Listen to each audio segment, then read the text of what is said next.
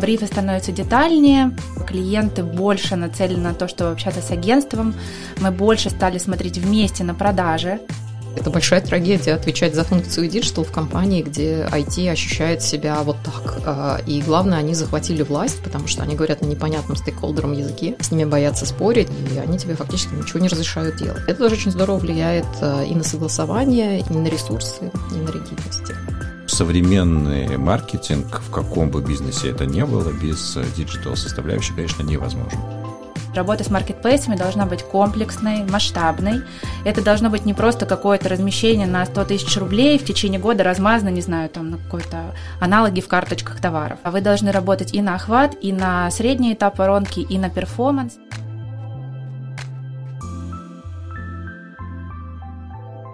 Всем привет, друзья! Это подкаст «Мама, я в рекламе». Меня зовут Татьяна Протонина. С нами также, как всегда, Анна Ярош. Если вы слушаете наш выпуск первый раз, то поставьте сердечко в Яндекс Музыке, чтобы не пропустить наши следующие эпизоды. И подписывайтесь на нас в Телеграме, все ссылки будут в описании. Сегодня у нас очень необычный выпуск. Мы экспериментируем и пробуем новые форматы. Сегодня у нас круглый стол. Чтобы экспериментировать было интересно, мы пригласили побеседовать с нами представителей рекламного рынка, которые всегда создают видимость дружного единства, а на самом деле за кулисами дружат так же, как Монтеки и Капулетти. Пожалуй, не хватает только третьей стороны — это площадки. Мы поговорим про перформанс-инструменты, которые любят фарма, но наперед уже знаем про такой инструмент. Это Slick Jump — рекламная технология, основанная на сиюминутном интересе человека, а не соцдем или look-like признаках. Slick Jump показывает рекламу только тем, кто реально заинтересован в продукте прямо сейчас. Коллеги работают практически с 80% рынка фармы. Сегодня нас неожиданно много. Вот мы даже с Татьяной делим один микрофон на двоих. Пять человек сегодня за нашим круглым столом. Сторону клиента представляют маркетинг-директор компании Business Healthcare Вадим Вадов и экс-руководитель отдела Digital, доктор Эдис Юлия Савина. Со стороны агентства отдувается сегодня Лилия Демина, и в сложных случаях ей будет помогать Татьяна Протонина. Девушки работают э, в одном из э, крупнейших перформанс-агентств MG.com, если вдруг кто-то до сих пор не знает. Ну и я, Анна Ярош, э, сделаю вид независимого рефери, беспристрастно закидывающего вам вопросики. Поговорим сегодня откровенно, как выстроить эффективное партнерство во всей цепочке планирования рекламных кампаний, где чьи зоны ответственности на конкретных примерах разберем, боли каждой стороны, ну и поищем варианты взаимовыгодного сотрудничества. Но прежде чем мы начнем, очень хочется представить наших замечательных спикеров тем, кто еще с ними не знаком. И начнем мы с а, Вадима. Вадим, расскажи чуть-чуть о себе и компании, в которой ты работаешь. Анна, ты меня уже представила. Действительно, Вадим Вадов. И я руковожу отделом маркетинга в компании Besins. Туда же входит и digital структура. Безен – это такого среднего размера фармкомпания европейская со штаб-квартирой в Монако которая специализируется на продуктах э, женского и мужского здоровья. Круто. Юля, Привет. А, да, спасибо. Юля Савина. А, в недавнем прошлом и скором будущем Head of Digital. В прошлом Dr. Reddy's в недавнем, в более давнем Санафи. И Rex и OTC в Dr. Redis э, у меня была позиция Head of Digital, всего Digital и Innovation.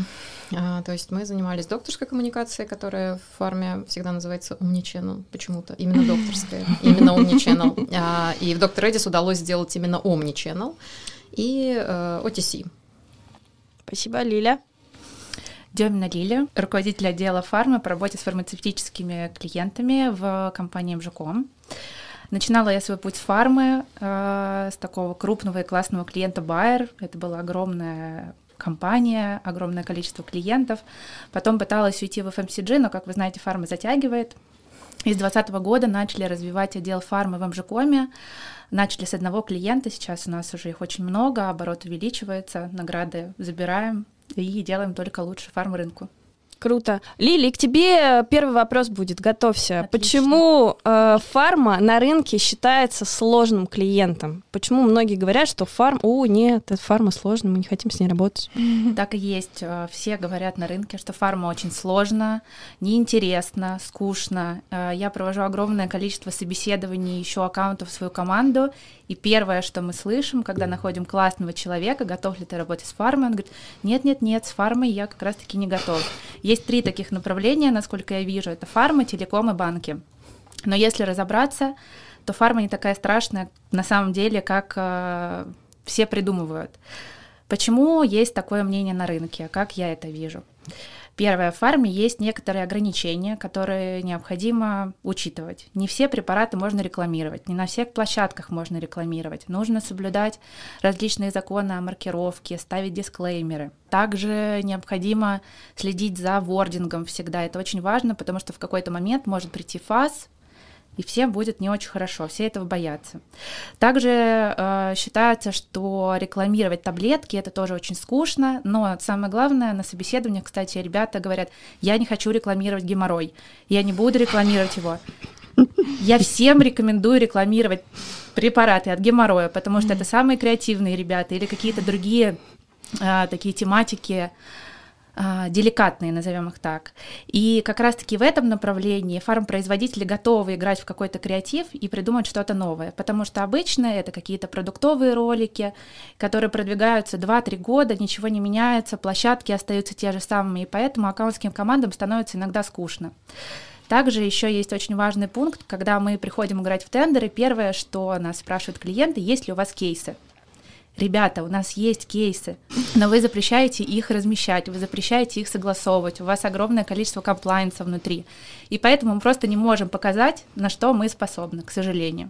Поэтому фармы не очень любят, но я ее обожаю, работаю с ней давно, она очень интересная, на самом деле клиенты разные, есть и зарубежная фарма, и российская фарма. Но самое главное, это не конкретный клиент, это все-таки люди, которые там работают. Поэтому я не могу сказать, что есть какая-то классификация клиентов конкретная. Все зависит от человека, с которым ты выстраиваешь отношения. Это прям боль сейчас Лиля озвучила, потому что я каждый раз, когда попадаю на конференции фармы, я думаю, господи, эти люди могут рассказать только об импрессионах, да, самое mm-hmm. важное, и больше дальше ничего, все под NDA. Ты спрашиваешь, а где у вас в структуре это? Все под NDA. Очень полезные каждый раз а, истории происходят. А, Юль, на, на самом деле вопрос к тебе, как к частому участнику таких вот конференциях, а, есть ли вообще, будет ли когда-нибудь а, фарма чуть более открытой. Если ты видишь э, динамику какую-то в сторону открытости фармы и готовности показывать цифры, а не просто, что мы что-то сделали. Слушай, э, не вижу такой динамики. Это первое. Но это можно обходить. Ну, правда. Мы полгода назад в Яндексе специально сделали такой небольшой пилот. Мы сделали конференцию, на которой мы просто договорились не выкладывать э, запись и поговорить внутри себя. Вот. И получилось хорошо, никто не боялся Индии. И нормально все без Индии, все прекрасно общаются. Поэтому тот факт, что комплайн станет менее э, пугливым в больших фармкомпаниях, предпосылок нет. Мне кажется, сейчас комплайнс напуган до такой степени, что Uh, уже Дальше не, не, ты уже не знаешь, какие форматы на этих конференциях придумывать, чтобы человек мог э, сходить и потом не ну, прятался от комплайенса в коридоре.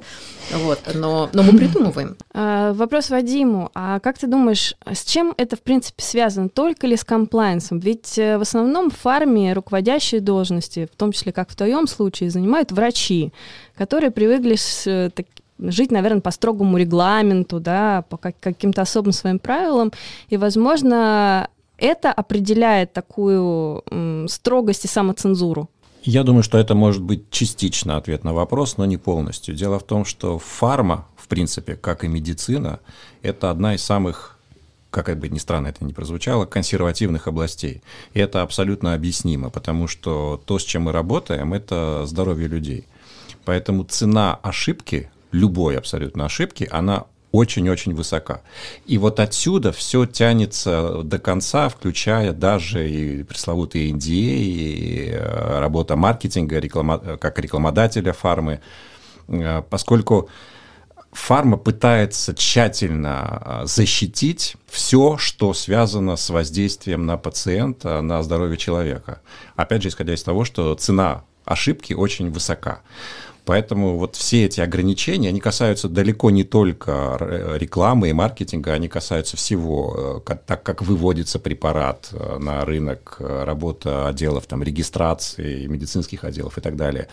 Создание препарата одного, оно длится иногда десятки лет и стоит по современным меркам это сотни миллионов, иногда миллиарды долларов. Соответственно, цена риска действительно очень высока, и чтобы сохранить и оградить Э, и пациентов в итоге от таких рисков, фарма себя очень во многом ограничивает.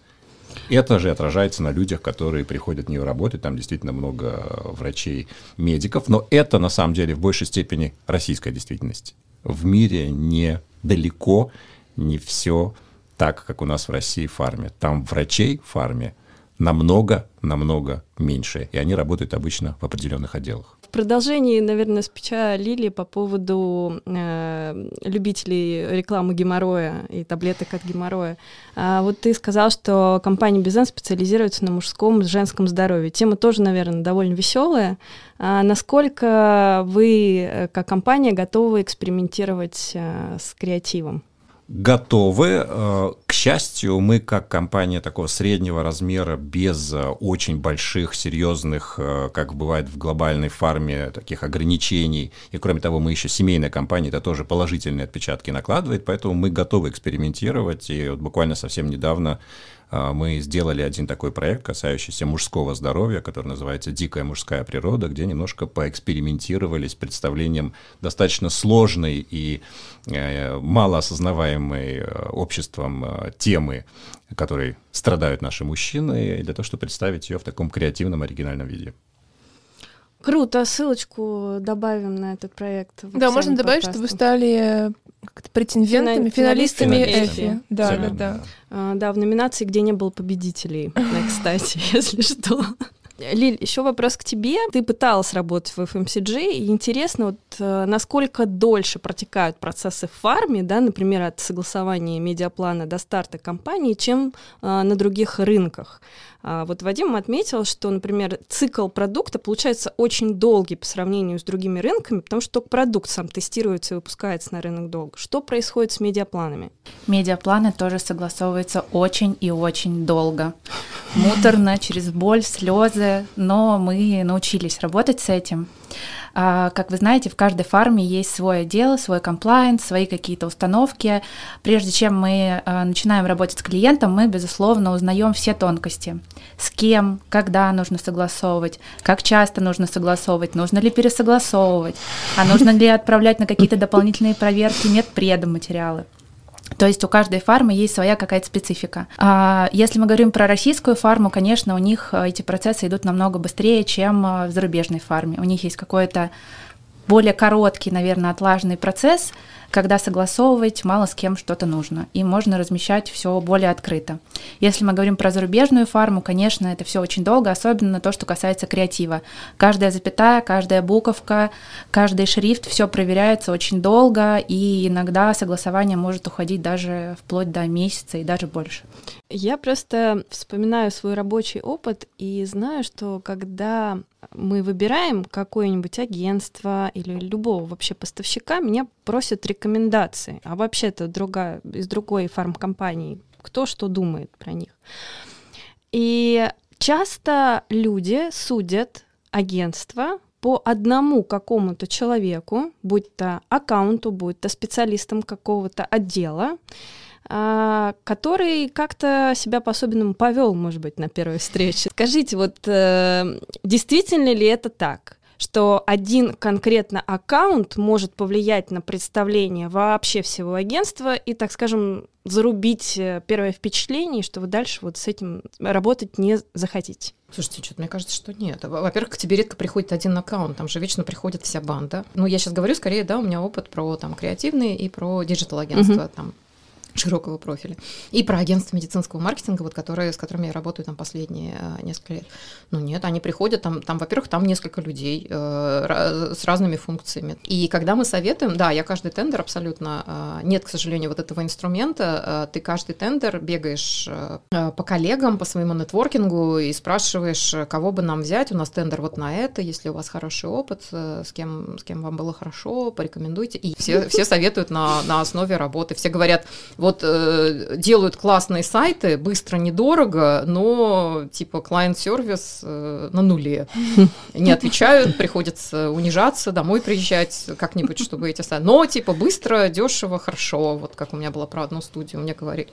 А, или про там агентство медицинского маркетинга, когда сейчас э, выбирали себе, у нас было одно, мы утомились и захотели разнообразия. Там, например, тоже говорят, что все супер четко, э, сумасшедший клиент-сервис, очень дорого, совсем не креативно, но сроков не факапят. Вот, то есть ты обычно получаешь какие-то вот такие рекомендации в моем опыте, Вадим. Вадим.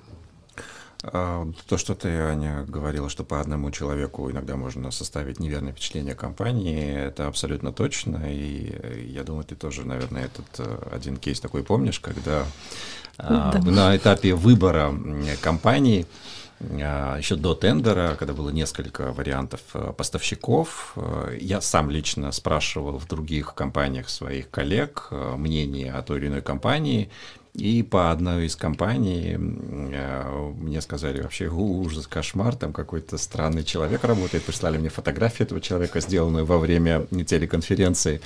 Я когда увидел, я тоже был в шоке от вида этого человека. Я сказал, ну, Господь, с вами работать с этой компанией не нужно. А потом оказалось в итоге, что это, ну, я так условно говорю, что это какой-то такой технический человек, который выполняет определенную узконаправленную работу, и, в принципе, такие люди обычно так и выглядят, и это норма.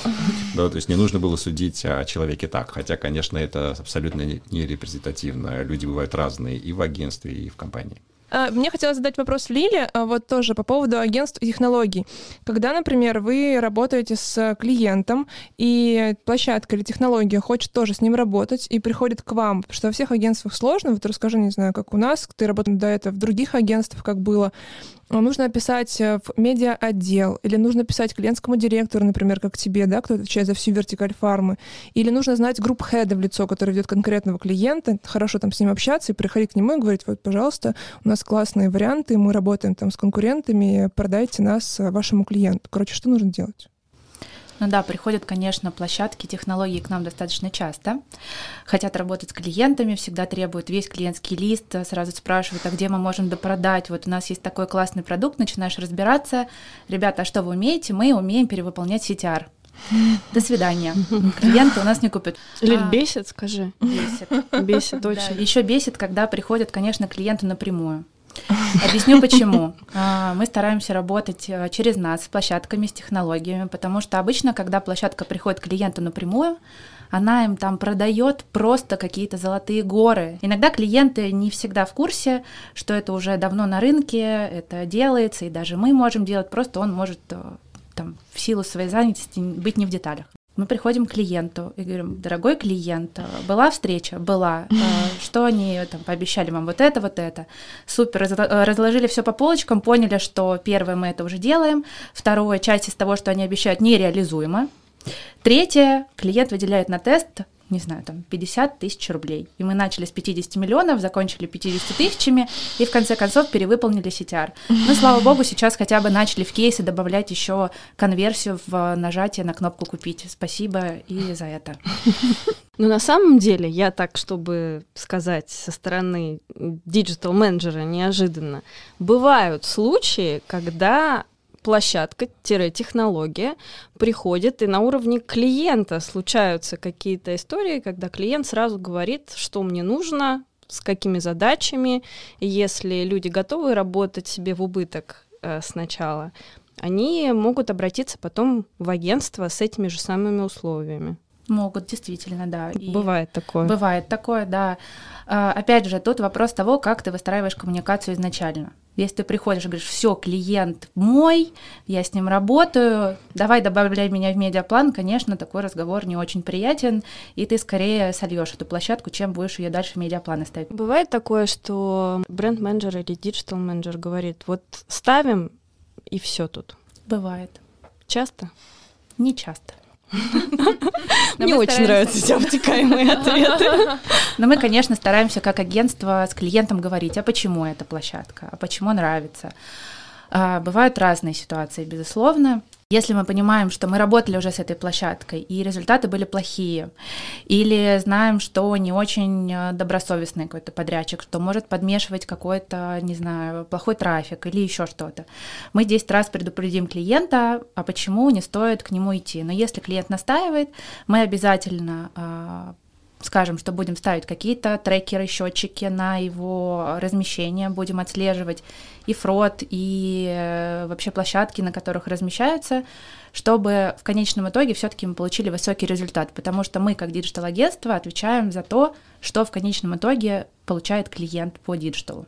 Вот, кстати, э, хороший вопрос про роль вообще диджитал-агентства. С учетом того, что уже появляются и внутренние агентства, например, у Байера, кстати, до всего, что случилось, было внутреннее агентство, и у них внутри сидел трафик-менеджер, который, я так понимаю, заключал прямые контракты, ну, не один, естественно, да? да? перформанс переводили постепенно себе вовнутрь, контекст, Facebook. Да, да, так, какую-то да. часть. Вот сейчас э, там Данон, например, тоже идет по пути пути э, прямого закупа, да. хоть и не фарма, но тем не менее. Какова роль на сегодняшний день с учетом маркировки рекламы, с учетом всех сложностей, роль а. агентства? Что должно делать агентство? Кто эти люди. То есть у нас есть OTC и RX. OTC — это безрецептурные продукты, и здесь мы часто сосредоточены на промоции на конечного потребителя. RX — это все, что касается рецептурных продуктов, и мы часто здесь сосредоточены на коммуникации с врачами. И, видимо, есть два полуагентства, которые да. помогают да. решать те и другие задачи. Вот роль каждого из них, и может ли одно агентство выполнять и ту и другую роль. Знаете, мне кажется, что вообще-то, наверное, бы да, но в реальности я такого не знаю. Вот, и в реальности все-таки агентство здорово делится на... Вот даже в Доктор Эдис, когда у нас было, когда я уже отвечала одновременно и за OTC, и за RX, это было два совершенно разных мира, две галактики, и даже мои там ребята подчиненные между собой э, не всегда договаривались, э, ну, то есть даже не обменивались этими агентствами. Вот, э, потому что для конечного потребителя, для агентства, которые работают на OTC, они, в принципе, похожи на агентства, которые работают с FMCG, мне кажется. То есть это какой-то такой же цикл продаж примерно, просто чуть больше ограничений, там тебе чего-то нельзя. И там не так много специфики, в принципе, ты можешь их натаскать, у нас были э, такие титориалы для этих агентств, когда вот в Санофи, например, мы их часто перевыбирали, ну, там не очень часто, мы их перевыбирали, чтобы анбординг э, сократить, вот мы с ребятами делали им такие памятки, вот, потому что они, когда приходят на тендер, они все, конечно, говорят, что у нас есть медицинские советники и так далее, вот, но ты, Лили, очень права, у всех фармкомпаний немножечко по-своему, у всех своя атмосфера, вот, и мы просто для простоты писали им э, такие титориалы, что можно, что нельзя, я делала им онбординг с юристами, вот, а, и фактически здесь тебе подходят любые, ну, в принципе, любые агентства, роль этого агентства а, как правило, в фарме, а, в OTC-маркетинге диджитал-привычки очень... Их мало, они ограниченные. Вот у тебя есть search, ты обслуживаешь какие-то свои позиции в серче, да, поэтому ты, там, тебе нужно агентство, которое умеет разбираться в, в, в серче, в том, чтобы ты там высоко был.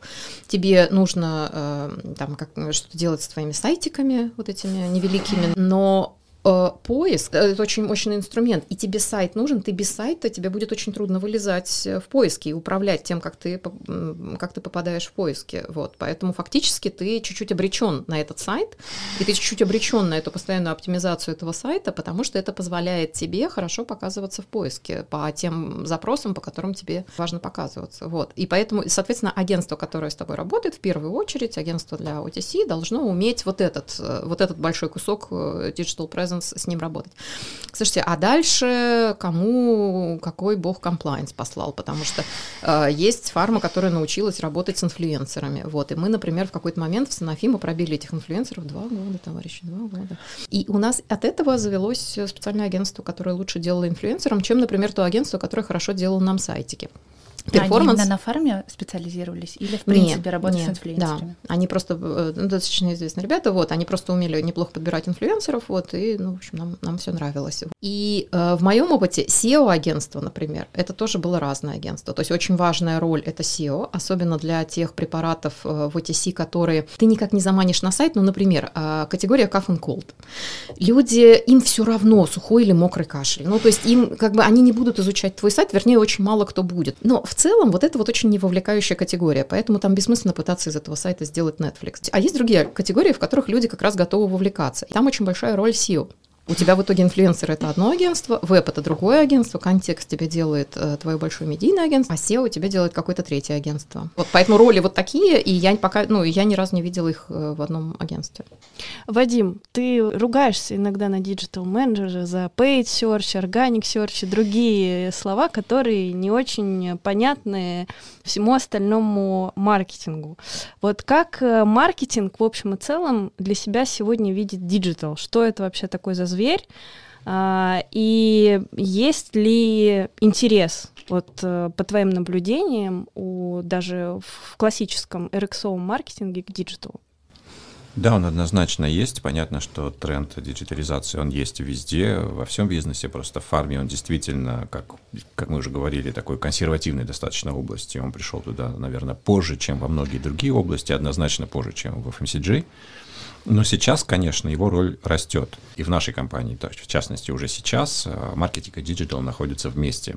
И с моей точки зрения, они и должны быть вместе, потому что, хоть мы и говорим диджитал, но это диджитал маркетинг все равно, это часть просто немножко в другом канале продвижения. Поэтому современный маркетинг, в каком бы бизнесе это ни было, без диджитал составляющей, конечно, невозможен. А относятся другие структуры маркетинга, и там бренд-менеджеры в частности, очень по-разному поскольку есть э, определенная там, часть поколения, можно сказать, э, маркетологов, которые хорошо понимают себе и в какой-то степени представляют себе, что это такое, как оно работает и зачем это нужно. И есть определенная категория маркетологов, которые вышли из того самого медицинского маркетинга, которые там 15-20 лет работали в медицинском маркетинге, когда диджитала не было вообще в принципе. Там единственные Excel и PowerPoint были из диджитал маркетинга. Для них, конечно, это нечто вообще новое, непонятное. Они не понимают, о чем идет речь, поэтому я прошу вот эти слова очень часто говорить простыми, понятными для них э, терминами. А вот если поговорить про e-com в фарме, то какую роль он сейчас занимает и где он вообще в структуре? Это отдельный, вот как мы часто сталкиваемся, коммерческий департамент, у них есть свой менеджер, да, который делает сделку на какую-нибудь аптеку и сразу на e-com. Или это отдельный e-commerce менеджер, который привязан больше к диджиталу, чем к коммерции. Вот как э, Вадим у вас работает и у Юли. У нас в компании Яком, он сейчас пока находится такой в стадии активного развития, и пока он еще не сформирован, наверное, в идеальном варианте, но мы как раз к этому сейчас и стремимся. И действительно есть часть Якома, которая в большей степени, она в руках у коммерческого отдела, коммерческой функции, потому что они заключают контракты, они общаются непосредственно часто с самими площадками, и там пускай это будет marketplace или интернет-аптека, и есть вторая часть, которая связана с продвижением на этих площадках. И здесь уже, конечно, больше функция маркетологов и диджитал отдела. Поэтому, с моей точки зрения, e-com это должен быть обязательно на стыке этих функций. Поэтому это обязательно кроссфункциональная работа коммерческого отдела, маркетинга, диджитальной функции. Просто есть ощущение, что для коммерции это не существенный кусок, потому что, как мы знаем, максимум 13-15% достигают э, онлайн-продажи на маркетплейсах и аптеках, и в лучшем случае это будет где-то к 5 5,7 средняя, да, по больнице. Это смотря какую статистику смотреть. Ну, потому да. что Яндекс недавно поделился статистикой, что, например, БАДы покупают чуть ли не 40% на маркет. Ну, БАДы, про... да, да. Да, нам тоже говорили, да, и даже мы, у нас был выпуск, например, с Аквионом, который тоже нам рассказывал, что у них э, реально 40% БАДов продается онлайн. Но вот э, мне так видится, что для вас, для коммерческого человека, это что-то будет несущественное яком, и, скорее всего, он не особо захочет там изучать эти маркетплейсы и согласиться на какую-нибудь сделку, какую ему предложат, поддержат? И вот есть ли такая вообще проблема или такая иллюзия? Она есть, она есть сейчас, а, но это, опять же, очень сильно зависит от э, человека, который этим занимается в коммерческой функции, и от э, воли э, руководства компании. То есть, если руководство компании видит в этом канале, в Якоме будущее, оно на это будет обращать внимание, и вне зависимости от того, как человек внутри этой функции относится, он будет относиться так, как от этого требует компания. Такая проблема существует, пока действительно процент языкома продаж приходит небольшой, но, как верно было замечено, это зависит от типа продукта. Если это OTC-продукт, особенно если это БАТ, то это совсем другой процент. У нас в компании достаточно большое количество БАДов, поэтому мы этому уделяем серьезное внимание, и э, развитие кома однозначно у нас будет идти. В фокусе. Юля, как у вас было вот с Sanofi, тоже в или с Sanofi вообще столкнулись с этим еще активно? Смотрите, тут э, очень похоже на то, как Вадим рассказал, и сейчас по всей фарме вот из того, что я наблюдала, это устроено так же. То есть в какой-то момент очень много, на самом деле, фармкомпаний, у которых э, нет e-com менеджера. Э, я случайно, ну, мне кажется, как все мы в итоге помогаем HR искать людей. Вот мы сейчас ищем e-com менеджера, э, и я как раз снова обновила контакты и поняла вообще, в каком количестве там компаний с вполне большим известным именем международных вообще нет позиции e-com менеджера. И то, как это устроено, вот, кстати, в моих двух предыдущих компаниях похоже на то, что говорит Вадим, как правило, там трейд-маркетинг ломается, сажает к себе э, какого-то человека, называет его e-commerce менеджером. У него бывает dotted line подчинение к э, там, маркетинг-директору или ну, куда-нибудь еще. То есть все хорошо понимают, что этот человек не может сидеть только в трейде, но есть причина, почему он сидит в трейде, потому что роль этого человека влиять на то, чтобы контракты, которые до этого заключались на всякий офлайн, задержали в себе какую-то онлайн э, составляющую. И у него есть какой-то бюджет вот этот трейдовый, на вот это, которым он там что-то управляет и как-то делает. При этом есть э, например, медиа-менеджер, кто еще может докинуть бюджеты в эту сторону и повзаимодействовать с Якомом. В общем, на, на поляне Якома, при том, что есть человек, который называется Яком-менеджер, в принципе, играет еще несколько других плееров.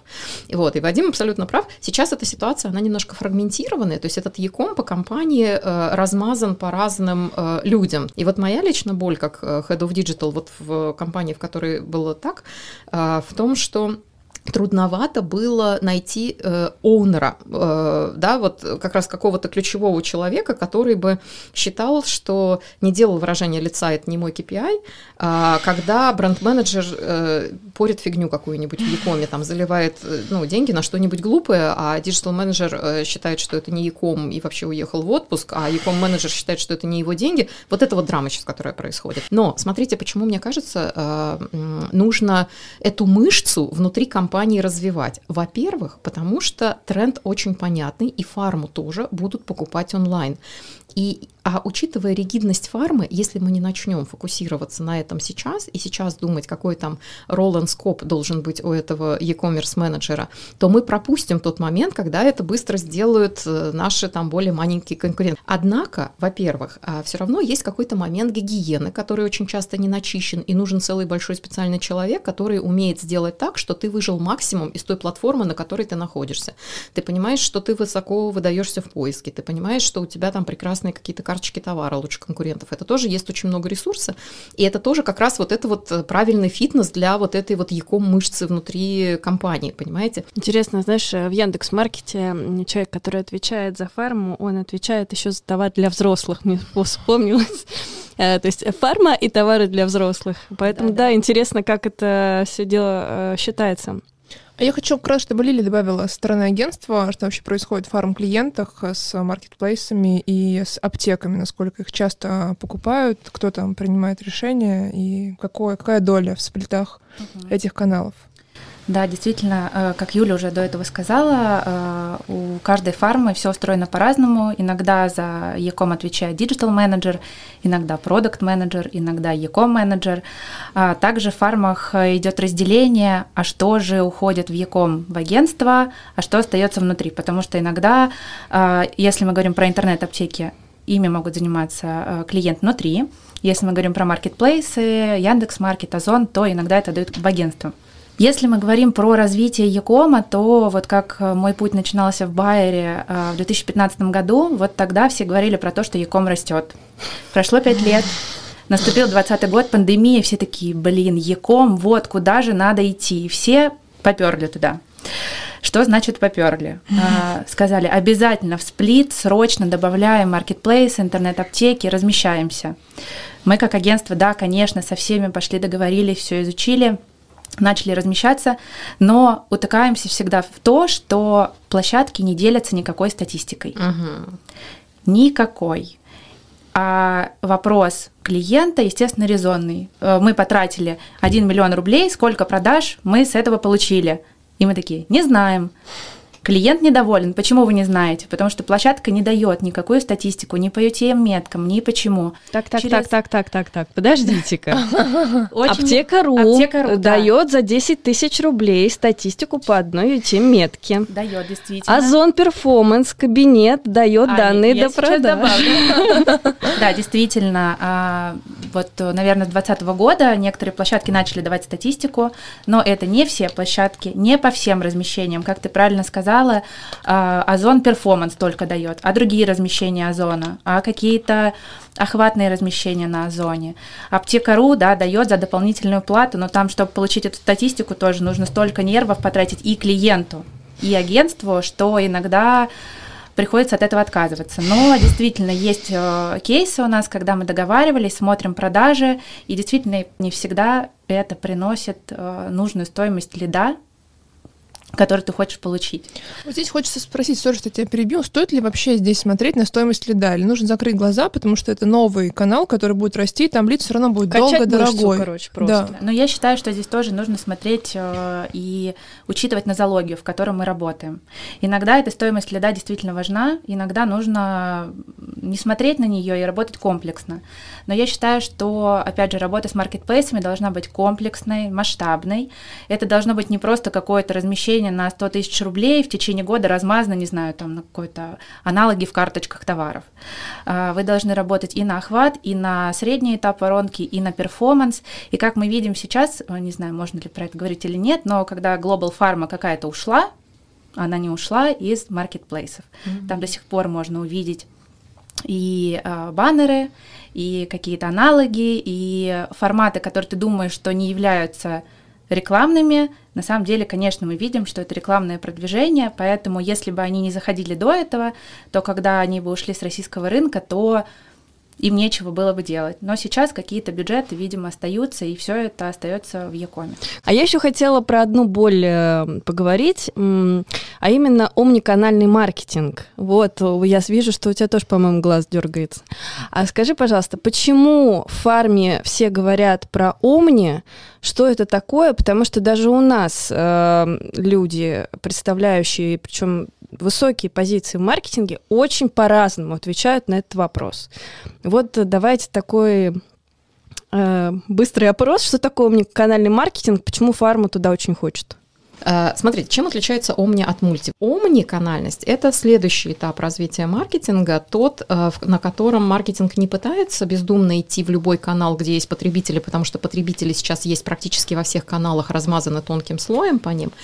А это такая стадия развития маркетинга, когда он пытается просегментировать этих потребителей, когда он перестал э, полить из пушки по воробьям, он пытается выделить эти персоны, понять, какой персоне в каком канале, с какой частотой нужно говорить что, какой формат контента.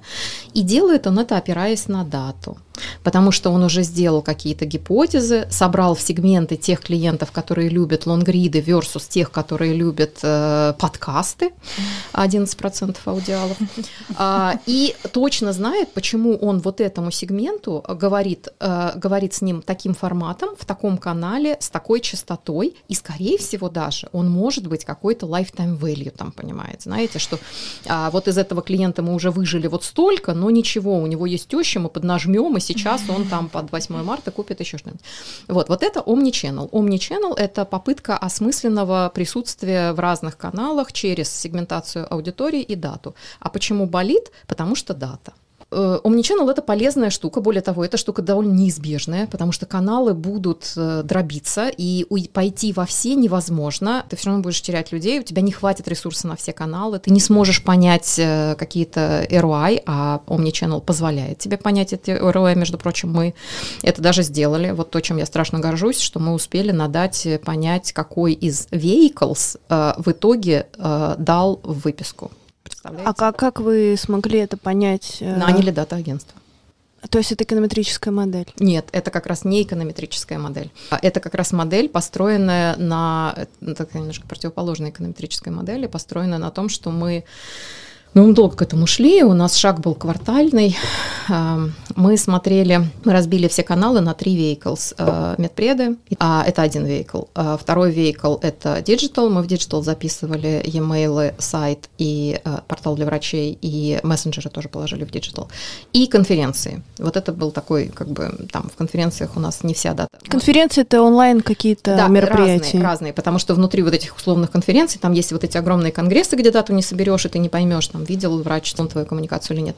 До на другая крайность вот эти небольшие круглые столы, которые медпреды устраивают с, с врачами, и где там наоборот все супер понятно. И у нас была гипотеза, какое количество касаний на врача нужно произвести, чтобы он изменил отношение к выписке. Вот. И мы эту гипотезу проверили, э, выбрали те сегменты врачей, выписку которых мы считали credible, и мы поняли, какой, какой вейкл этих врачей э, за счет какого количества касаний приводит к тому, чтобы они эту выписку увеличили. Вот, мы чуть-чуть отвлеклись. Вот просто я хотела сказать, что Omnichannel – это фактически э, такой consumer-centric маркетинг, э, построенный на дате, где всем хорошо, и клиенту, и тебе. Ты не мучаешь клиента, и ты четко понимаешь, какой вейкл или какой канал, но если ты ра- разодви- э, развился, мы не так сильно развелись, мы просто нащупали это, вот, э, дает тебе на самом деле больший импакт. И действительно ли тебе нужно по привычке так много тратить на вебинары? Мгм. И что? У- Сократили вебинары после того, как вы провели это упражнение? NDA. Понятно. 72-я поправка. Вадим, как э, у вас обстоят с этим дела? Зачем вам нужен Омни? Для меня омниканальный маркетинг, э, я здесь во многом соглашусь, то, то, о чем говорила Юлия до этого, что это, во-первых, э, когда все каналы коммуникации, которые мы используем, медпредставители, рассылки, вебинары, очные конференции и так далее, и так далее, что они все объединены в единый цикл. Мы все э, делаем одно и то же, достигая одного клиента разными каналами, при этом ориентируясь на его предпочтения. Мы сегментируем, это вторая важная цель. Мы персонализируем сообщения, это, наверное, третья важная цель. И для меня уникальный маркетинг – это, собственно, та вещь, с которой а, началась а, диджитализация в нашей компании. Потому что именно с того, чтобы запустить омниканальный маркетинг, э, и с того, что мне удалось убедить э, руководство компании в том, что это нужно, и у нас появилась вообще позиция диджитал-менеджера. Это произошло сразу же после нашего выхода из э, пандемии. Поскольку в пандемии вся фарма была в одинаковом положении, визиты медпредставителей закончились, и все стали массово бомбить врачей огромным количеством рассылок. Естественно, мы этого тоже не избежали, мы старались это делать как-то не забамбливая врачей. И вот после этого удалось убедить э, руководство в том, что нужно делать такой нормальный омниканальный маркетинг. После этого появилась позиция диджитал-менеджера, для которого одна из основных задач была запустить именно вот эту омниканальную коммуникацию, чем мы сейчас активно и занимаемся. Поэтому для меня это по-прежнему одна из основных целей в компании, для того, чтобы маркетинг стал омниканальным. Лили, к вам с запросом каким-то связанным с omni приходит, либо все-таки ваша история больше OTC -шная, в OTC э, невозможно дата, и, наверное, поэтому вряд ли возможен омниканальный маркетинг. Вот что ты про это слышала? Да, особо не приходят. К нам приходят а, с одним а, таким брифом. 80% фармы приходят и хочет эту бедную женщину 25-45.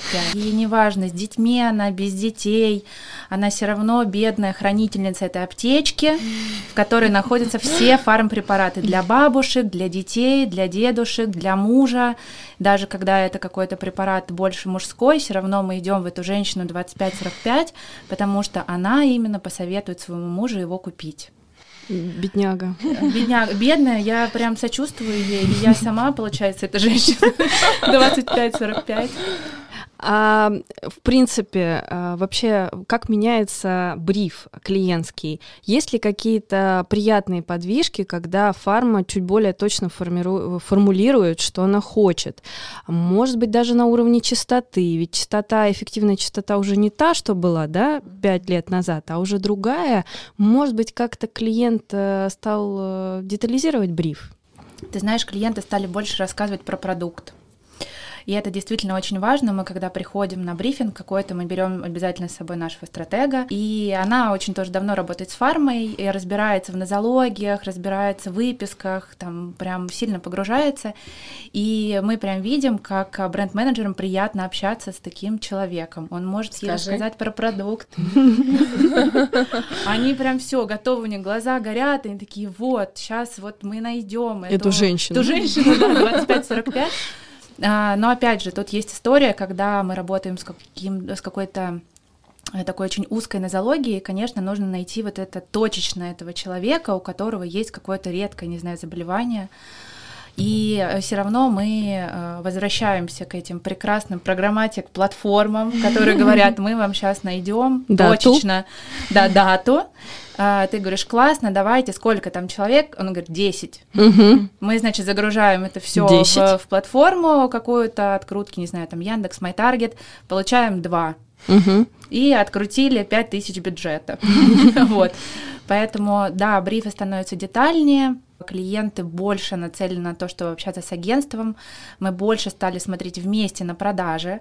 Если мы говорим пару лет назад, э, брифы, там не было ничего про продажи, сейчас мы их э, прогнозируем практически в каждом тендере и с текущими клиентами. Но здесь тоже есть э, боль агентства. Клиент хочет э, какой-то прогноз по продажам, но не готов делиться иногда никакой статистикой абсолютно.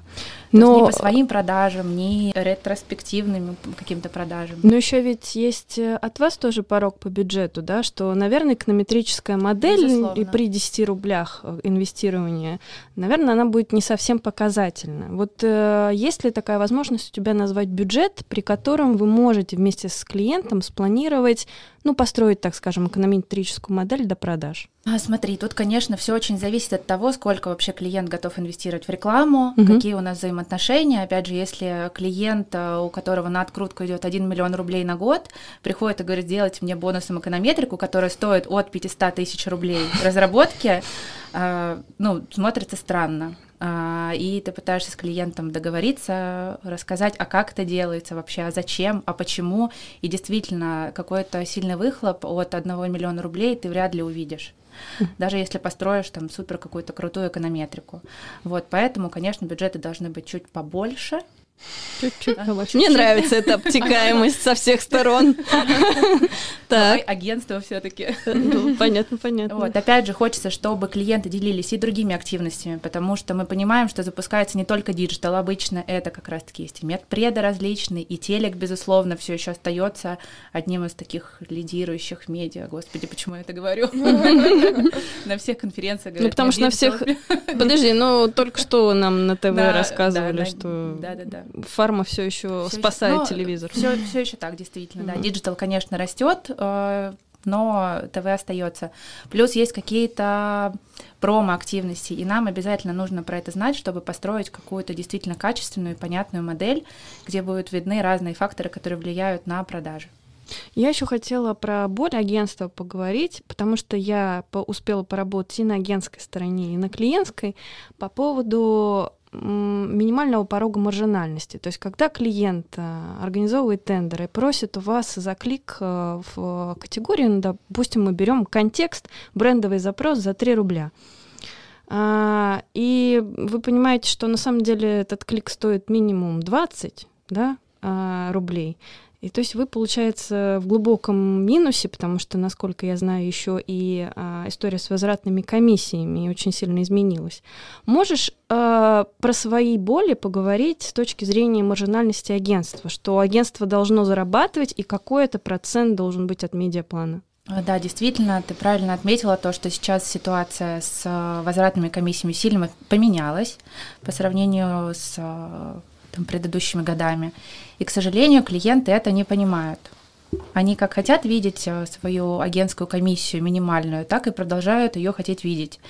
И нам приходится выходить на диалог и рассказывать, что у нас есть команда, которая стоит денег. У нас есть задачи, которые нам необходимо выполнять. У нас есть медиапланы, площадки и другие размещения, на что мы уделяем очень много внимания. И бывают такие ситуации, когда у клиента не очень большой бюджет, он действительно хочет, э, не знаю, там клик за 3 рубля, не готов двигаться, не готов пересплетовать какие-то площадки, но хочет общаться только с group head ами. Вот мне нравится group head, он прекрасно разбирается, я с ним выстроил диалог, и хочу только с ним. И возьмите мне еще, пожалуйста, одного group head а. Но такого не бывает. Все равно у group head а есть senior, у senior а middle, у middle а джун, и коммуникация распределяется между всей командой. И мы, конечно же, корректируем всегда а, нагрузку на команду в зависимости от того, а, какие у нас площадки, какие бюджеты, э, потому что мы не можем работать в минус и ноль. То есть, грубо всегда... говоря, вы, э, допустим, малобюджетному клиенту дойдете джуна как основного коммуникатора, или как это строится? Или вы говорите, значит, дорогой клиент, либо условно 30% агентской комиссии, либо джун. Ну, мы, конечно, выходим не с такой жесткой позиции, мы всегда смотрим то, как у нас вообще, какая маржинальность получается, но бывает, да, действительно приходится говорить э, прям показывать Прямым цифры, текстом. да, показывать цифры, что у нас здесь э, такой бюджет, у нас команда стоит вот столько-то, у нас, э, не знаю, уходит загрузка групп хеда такая, загрузка медла такая, загрузка джуна такая. Вот по деньгам это выходит столько, а вот сколько мы получаем с твоих размещений. Да, и мы не можем работать за 1% э, с перформанс-каналами. Но э, многие клиенты начали слышать и действительно понимают, как это работает, и начались какие-то подвижки, но, к сожалению, не везде. Вот фарма, в принципе, э, почему она кажется агентством богатым клиентом? Как ты думаешь?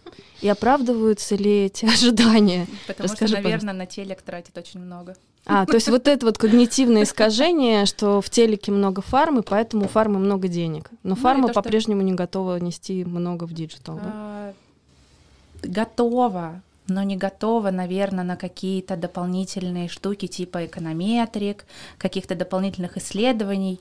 Все больше такое стандартное, вот нам, пожалуйста, OLV и контекст. И вот сейчас появилось, и немножко маркетплейсов еще сделаем. Нас по поднасыпьте. Да, Некоторым да, еще немножко блогеров. Ну да, это тоже, но это редко, через боль, как Юля рассказывала, очень сложно, да, но кто-то и на это соглашается. Юль, почему все еще телека много у фармы? Ну, ребят, ну давайте по-честному. Э, ну, это самый низкий, э, ну, самая низкая стоимость за контакт. Э, в мире немножко не так, потому что в мире телек очень сегментирован сейчас, а в России он по-прежнему очень консолидирован. У нас есть вот эти каналы, у нас еще есть эти прекрасные пенсионеры, которые там сидят перед этим телеком. Но просто тупо это, это очень мощный, это очень мощный канал. Вадим, что у вас с телеком? У нас э, конкретно с телеком абсолютно никаких связей нет. А, но это просто связано еще и с нашей продукцией, которую мы выпускаем. Я думаю, что телек, он однозначно для каких-то продуктов очень мощный инструмент. Просто нужно знать для каких, для какой целевой аудитории. Если ты рекламируешь, ну, предположим, э, там, клей для зубных протезов, то вполне вероятно, что продвижение по телевизору будет эффективнее, чем продвижение в диджитале, учитывая то, кто должен реагировать на эту рекламу. Если ты рекламируешь э, какие-то БАДы для более такой молодой, например, спортивной аудитории, то, наверное, будет лучше работать диджитальный канал. Лиль, с драматическим уходом YouTube остались ли инструменты для охвата? Остались. YouTube, он никуда не ушел. Так, расскажи. Да, на самом деле э, очень много клиентов, когда мы приходим, говорят, ну вот YouTube же ушел, что нам теперь делать? Ну, во-первых, YouTube не ушел, это осталась площадка, ушла монетизация на YouTube, но опять же и мы как агентство сразу же научились этим работать, появилось очень много э, нативных интеграций, назовем это так, таких же приролов, которые просто встраиваются уже в контент. И опять же остались другие площадки охватные, и Яндекс, и MyTarget, и куча программатик платформ тоже продолжают работать и давать очень большой трафик. Так что никакой трагедии на самом деле не произошло. Просто рынок чуть-чуть перестроился. Хорошо. Ну и напоследок хотелось бы поговорить о самом таком, наверное, тонком месте взаимоотношений э, человеческих давайте, между давайте. клиентом и агентством. Значит, э, вопрос к Лиле, наверное, первый. А, была такая практика еще, когда я в агентстве работала, называлась выгуливать клиента. Сейчас модно премии организовывать для того, чтобы добывать лояльность. Подскажи, пожалуйста, В ходу ли сейчас такие штуки и что вы используете? А, да, конечно, все в ходу. А, на самом деле. А, но я считаю, что нужно выстраивать, в принципе, партнерские и такие добрые отношения с клиентом, потому что это а, те люди, с которыми вы общаетесь ежедневно. И э, нужно понимать, что и на стороне клиента работают люди со своими проблемами, которые могут касаться не только работы. И на стороне агентства тоже работают люди. к сожалению, бывают, да, какие-то конфликтные ситуации, там, э, милицию, правда, никто клиенту не вызывал, и к агентству, вот, но какие-то конфликты были, и вставали, не знаю, со встреч, уходили демонстративно, и кричали, э, да все что угодно. На самом деле, главное поговорить, в принципе, чувствуется такое немножечко э, доминирующее э, отношение в коммуникации, что, мол, я клиент, поэтому я прав, поэтому будете делать так, как я сказал. А, ну, доминирующее бывает, но опять же не всегда, немножечко меняется отношение. Все-таки многие клиенты переходят на партнерские отношения э, в том плане, что мы вместе строим бизнес, и мы вместе влияем на какие-то ваши бизнес-показатели.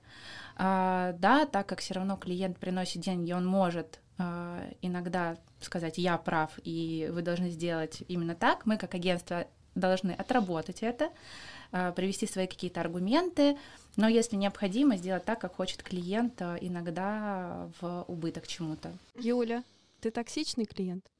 Знаете как, я не знаю, токсичный ли я клиент, очень надеюсь, что нет. А, во всяком случае, я хочу сказать, что я очень осознанный клиент. И я даю себе отчет в том, что моя там, не знаю, манера пошутить, э, мой сарказм может кого-то ранить. А, и я стараюсь этого не применять. Э, вот, даже если меня очень сильно доводят. Э, короче, я правда-правда очень стараюсь блюсти какую-то эмоциональную экологию в отношениях с, ну, собственно, со всеми, и с, и с агентствами, и со своими коллегами, и, и вот это все. А на кофе ты пойдешь с агентством? Да, обязательно. Причем, слушайте, но я на самом деле у меня так сложилась моя э, карьера в digital, что когда как раз я пришла в Sanofi только-только, э, я пришла на позицию, которая не существовала. Она вначале называлась диджитал бизнес-партнер для э, бизнес-юнита OTC.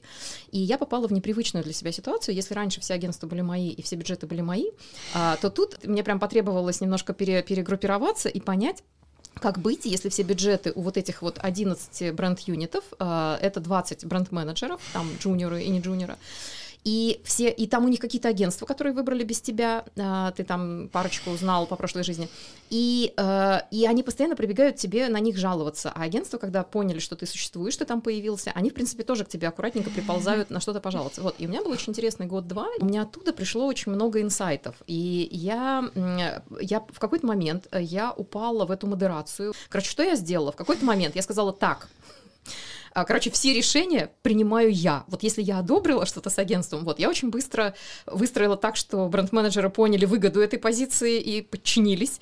Вот. И, и агентство тоже. Стало проще, стало меньше драм, потому что я неплохо понимала, как устроено агентство, я неплохо понимала, как устроен бренд-менеджер, но я чуть не сдохла, извините. Но чего мне всю жизнь не хватало, вот в той позиции, вот как раз попить на кофе, это чаще всего была моя инициатива, когда я понимала, что у нас клинч, э, что бренд-менеджер менеджер э, там говорит, а почему бы нам не ввести порки, а я слышала, аэропорт порит свои агентства. Будет смеяться, у меня скриншот остался. У меня был такой бренд-менеджер, который в 9 часов вечера писал мне, я сейчас выпиваю с Аэрофлотом, так вот, они свои, они типа их порят и на штрафы ставят, вот. А, при том, что кейс, в котором бренд-менеджер возбудился, был, ну, как бы я была на стороне агентства. Так вот, меня, а, моя боль в том, что вот эти модераторские услуги, которые я оказывала на период правления в этой позиции, агентством и бренд-менеджеру, могли бы брать на себя агентство вообще-то. Потому что это на стороне агентства частенько на самом деле не хватает вот этой эмпатии, не хватает понимания, когда нужно эскалировать. Мне немножко странно, что э, вот не во всех агентствах есть Лиля, наверное. Вот. И что частенько эти конфликты нарастают просто потому, что два человека, у них не сбыточные ожидания друг от друга. И так же, как у агентства есть фрустрация на то, что клиент не слышит, э, токсичит, и у клиента тоже есть фрустрация от того, что агентство повторяющимся образом э, нарушает договоренности, которые вы прописали, про то, что агентство безинициативно, про то, что агентство приносит тебе, э, там, ты просишь статью на аллергологов, а они тебе принесли какую-то SEO-статью для мамы первого ребенка, которая не может отличить ринит там от чего-то. И ты такой сидишь и тоже думаешь, вот, э, то есть, э, вот что тебе делать? Тебе сейчас написать чек-лист для агентства, что отличает SEO-статью для статьи для аллерголога, которых сколько там, 700, и это очень узкие специалисты, и тебе тоже как-то становится обидно, что ты сейчас агентству, которому ты еще, кстати, платишь такие деньги, потому что понятно, что вот, ты еще должен какие-то чек-листы делать и помогать ему работать, вот. И, и при этом агентство просто терпит, плачет. Ну, вообще, ты не видишь никаких шагов, что оно предпринимает, чтобы вот эта ситуация не повторялась. Ты пытаешься и так, и, и как-то так, и так поговорил, и так объяснил, а они в итоге все равно, там, не знаю, ответили на пять вопросов из семи. А, как, как это обычно бывает. Вот, а, поэтому Класс. на нашей стороне тоже есть Мы все-таки ковырнули эту тему, прям боли со всех сторон. Вадим, а, как э, часто до тебя доходят терки между внешними партнерами и бренд-менеджерами? Регулярно доходят, естественно. А, они случаются постоянно, я к этому отношусь абсолютно нормально, если это какие-то такие трудовые производственные терки не выходящие на уровень каких-нибудь скандалов. А, конечно, иногда они бывают уже ярко выраженные. В этих случаях приходится вмешиваться и, в принципе, пытаться разобраться, в чем конкретно была проблема, поскольку очень часто дело бывает просто в личностях. Ты видишь, что один человек с агентством или два человека с агентством работают нормально, иногда даже с одним и тем же аккаунтом, а какой-то человек не работает нормально, у него возникают проблемы. И сложно достаточно бывает понять, э, в чем здесь дело, поскольку вроде как бы одни и те же люди общаются. Иногда это просто личностное общение, люди просто не могут, как два человека, э, найти общий язык. Из-за этого у них не складывается работа. А, в таком случае сложно что-то сделать. Иногда можно поменять постараться, во всяком случае, человека, с кем общается человек, например, в агентстве, да, если такое возможно, и иногда это может исправить ситуацию. Ну, конечно, всегда нужно постараться найти, в чем э, причина такого конфликта ты сам в этом разбираешься, то есть это как, как, это, как это происходит? То есть так, как, э, так же, как у Юли, то есть э, это некий процесс медиации, когда три, там, ты собираешься и две стороны, и вы пытаетесь выяснить отношения, или как? Бывает и так, да, такое тоже бывало, но поскольку э, в моем случае есть еще некое промежуточное звено, это, собственно, digital менеджер, который сам общается с агентствами, то, конечно, вначале это выходит на уровень digital менеджера, и этот человек пытается навести коммуникацию между бренд-менеджером и агентством. Если уже не получается там, а такое тоже бывало, тогда это уже приходит на, ко мне, и там тоже приходится разбираться, в чем э, причины, и далеко не всегда здесь бывают проблемы в агентстве, бывают проблемы и внутри у сотрудников, бывают и в агентстве, бывают проблемы просто вот в том, что два человека как человека не могут Звезды найти. сошлись. Совершенно верно, да. А скажи, тебя на кофе пригласить можно для того, чтобы наладить мосты, или не а, стоит? Агентству? Да. Нет, на кофе, конечно, пригласить можно, но это не очень сильно влияет на мое отношение, поскольку, опять же, на уже из э, многолетнего опыта, ну, чаще не кофе, а чаще это может быть там какой-то подарок на 23 февраля или на Новый год, а, но это не влияет, на самом деле, на мое отношение. Бывали те агентства, которые делали это регулярно, но при этом а, бывали случаи, когда я видел, например, в отчетах этих агентств какие-то странные вещи, когда ты им задаешь вопрос, они не могут на это нормально ответить. Мы вам подарочек отправили там на 23 Вот это не работает. В таком случае то агентство, которое никакого внимания не проявляет как мне, как человеку, но при этом я понимаю, что они делают, и слышу о них обратную хорошую связь, они однозначно будут иметь э, преимущество вне зависимости от того, какой это кофе или подарок был. А есть какой-то интересный, забавный кейс, как тебя пытались вывести, так скажем, на коммуникацию, возбудить тебя в письме, там, тему письма какую-то интересную обозначить? Да, коммуникация от агентств приходит постоянно. Некоторые коммуникации приходят такие стандартные, обычные, когда они просто предлагают свои услуги, а некоторые приходят э, со странными началами, как так, вот, привет, э, давай займемся тем-то, тем-то. Ты начинаешь читать письма и понимаешь, что точно ли это от агентства пришло, и то ли это агентство диджитальное или какое-то другие услуги предлагают. Но нет, некоторые проявляют креатив, пишут так, но чаще всего это не работает. Такие письма обычно, они, несмотря на свой избыточный креатив, они обычно улетают первыми в корзину. Юля, у тебя есть какие-то такие забавные случаи, как агентство привлекало к себе внимание? У меня нет больших кейсов с подарком. Ой, есть, есть один смешной, да, вспомнила, лабутены. Серьезно? Я не взяла, я не взяла, э, да. Напиши, пожалуйста, потому что это У меня свои А ты были. хочешь знать, что это был за партнер, да? Нет, я хочу лабутены. Это было давно. Да ну, слушай, фу, там колодка ужасная. Да? Но я не поэтому не взяла. да. Ну, в общем, да, но это было давно совсем. Нет, я просто хочу сказать, что да, агентство, ну, мне кажется, что они это понимают. Смотрите, у нас есть всегда регламент, э, до какой, э, ну, сумма, которой ограничивается подарок. Вот. И я понимаю, что агентство хочет сделать э, приятное, если у них там есть какая-то вот эта мышца, которая любит делать приятное клиенту, вот, то они там хотят. Я всегда предлагаю прислать, ну, типа там цветов, потому что это им как бы поставит галочку, что они что-то сделали, вот. То есть я понимаю, что это может быть важно, и ребята действительно пытаются там что-то выразить. Ну, вот, пожалуйста, вот наша сумма, вот на такую сумму я готова получить от вас цветов. И я всегда это очень прозрачно коммуницирую, поэтому никаких коней, ковров, э, там, караванов, э, верблюдов мне никто не дарил. Слушай, Лилия, а что вы дарите клиентам? Цветы. По-разному. Цветы, алкоголь. Цветы, алкоголь. Да, но опять же, не всем клиентам можно Правильно, в фарме алкоголь нельзя. Э, Не всем клиентам можно дарить подарки, мы к этому очень трепетно относимся. Если нельзя, значит нельзя. Там, если нельзя заплатить на ужине там, или на обеде, то мы, безусловно, это уважаем. И опять же, мы ходим там, на кофе, на обеды, зовем клиентов, чтобы у нас был коннект, чтобы мы могли обсудить наши проблемы в каком-то неформальном э, месте, где можно чуть больше приоткрыть. Завесу Да. болей. Да. Вадим, а почему клиент не дарит агентству подарки? А мне кажется, это не зависит никак от фармы, это просто Почему отношение... к- Может быть, дарит, но все-таки не в таком проценте случаев. Ну это да. просто отношение а, клиент и поставщик. Я думаю, это универсальная вещь, то есть А я а, чаще дарю. всего поставщики дарят. Да. Ну, компания Да. Бизон вроде тоже дарит подарки, насколько я Вот, знаю. да. Клиентам своим или Партнерам. поставщикам? Нет. Партнерам, да, такое бывает иногда, но ну, чаще все-таки действительно поставщики дарят. А комплайнс разрешает дарить поставщикам? Юль, ты говоришь, даришь. М. Смотря кому.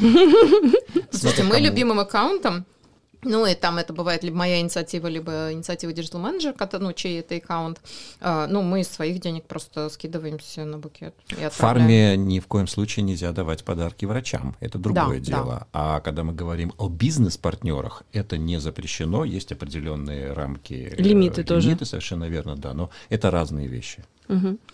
Лиль, наверное, последний такой вопрос. Клиент взбесился. Он кричит матом, топает ногами э, и просто кроет всех и вся, что он уничтожит агентство, расскажет всем. Стресс-интервью для Лили. Да. Ну что, А, бывает. Бывает. А скажи, пожалуйста, есть ли тактика, вот, которая у вас внутри просто как, как некий документ, как регламент распространяется? Если клиент вышел на неадекват, то мы делаем то-то, то-то. Ты знаешь, нет, наверное, регламента такого нет. Мы сталкиваемся с этим крайне редко.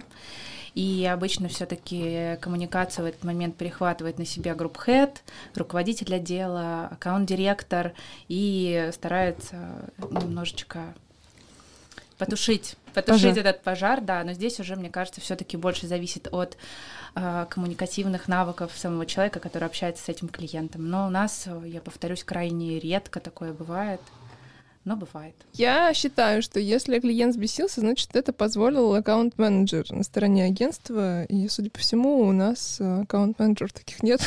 Если Лили не может вспомнить такие кейсы. Не, я считаю, что если человек взбесился, то у него просто есть большие проблемы с воспитанием. Ну, то есть, а пусть он пойдет взбеситься на гендиректора. Вот, ну, хочется посмотреть, как часто на гендиректора бесится.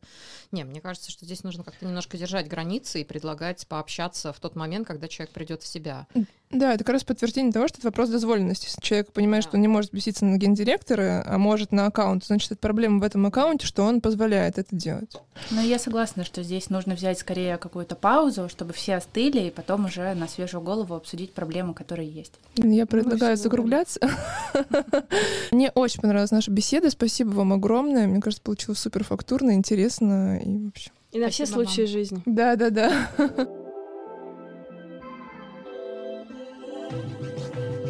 Спасибо, что дослушали нас до конца. Подписывайтесь на наш подкаст в iTunes, ставьте нравится в Яндекс Музыке, пишите комментарии, ссылки будут в описании.